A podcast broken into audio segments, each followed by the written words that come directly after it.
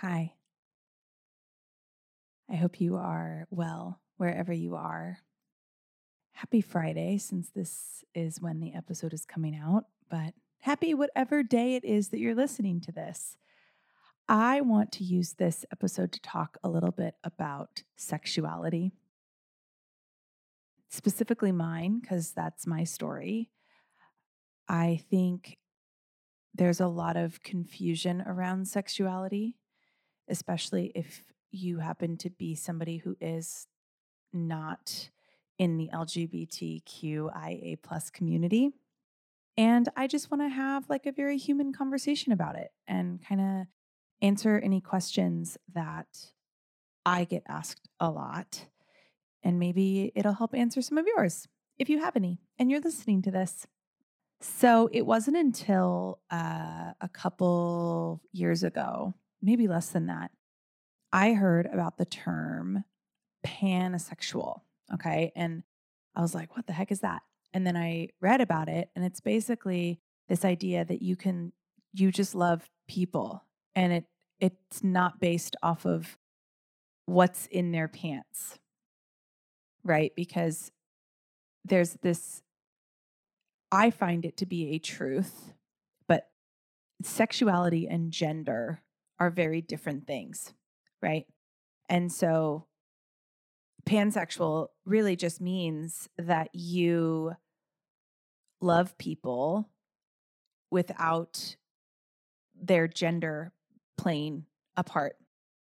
And I had an aha moment. I was like, oh my gosh, there's a name for me.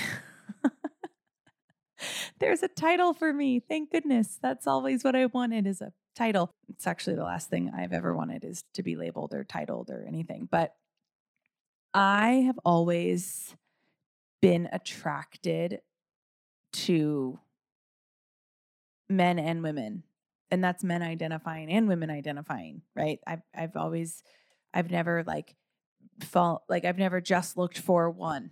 So, you know, everybody always asks like what was that like coming out? And i never had a quote like coming out experience. I never had that because i've always just kind of loved who i've loved and it didn't really matter whether they identified as a male or female. If i if i vibed with that person and there was a connection there and a chemistry that is what mattered so I married a man. I obviously had a child with another man. And then I fell in love with Breezy. And people always get so shocked about this when I tell them, but I, I say, I didn't fall in love with Breezy because she's a woman. I fell in love with Breezy because Breezy is the coolest freaking person I've ever met. And she's gorgeous and she has a good heart. And it just so happens that she's a woman. Uh, and Beans, Britt Baron, um, I call her Beans. Beans and I talked about that on the episode. You know, she fell in love with Sammy, and Sammy happened to be a woman.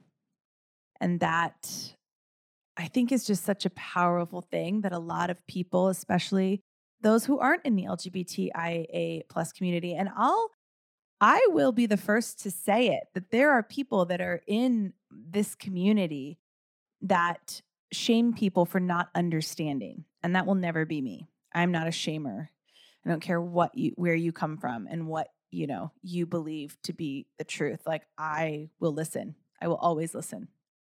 And I think that it's an honest question because if you're not in the community, this idea that somebody can just fall in love with somebody and it doesn't matter what's in their pants can actually sound kind of foreign, but it's true. I mean, I didn't fall in love with Jason because Jason was a man. I fell in love with Jason because Jason was kind and he was funny and we had good conversation. He also happened to be a man with a penis that I had a baby with, you know? So I think that sexuality is such a fluid, it's such a spectrum and it's very fluid.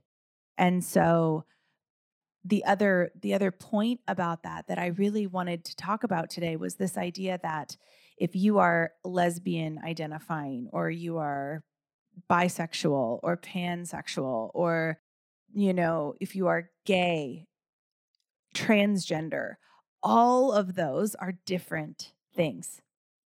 Myself as a lesbian or a pansexual human, I don't, it was, it took me a while to understand transgender.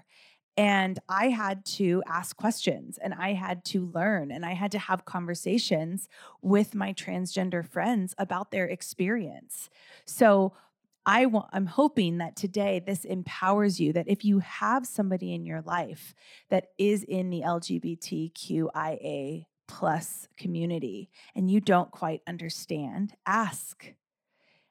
And also, if you do have, let's say you know me in real life and you know my story, that does not mean you know the story of all lesbians or all pansexual identifying humans, right? If you know one gay man, you don't know the story of all gay men.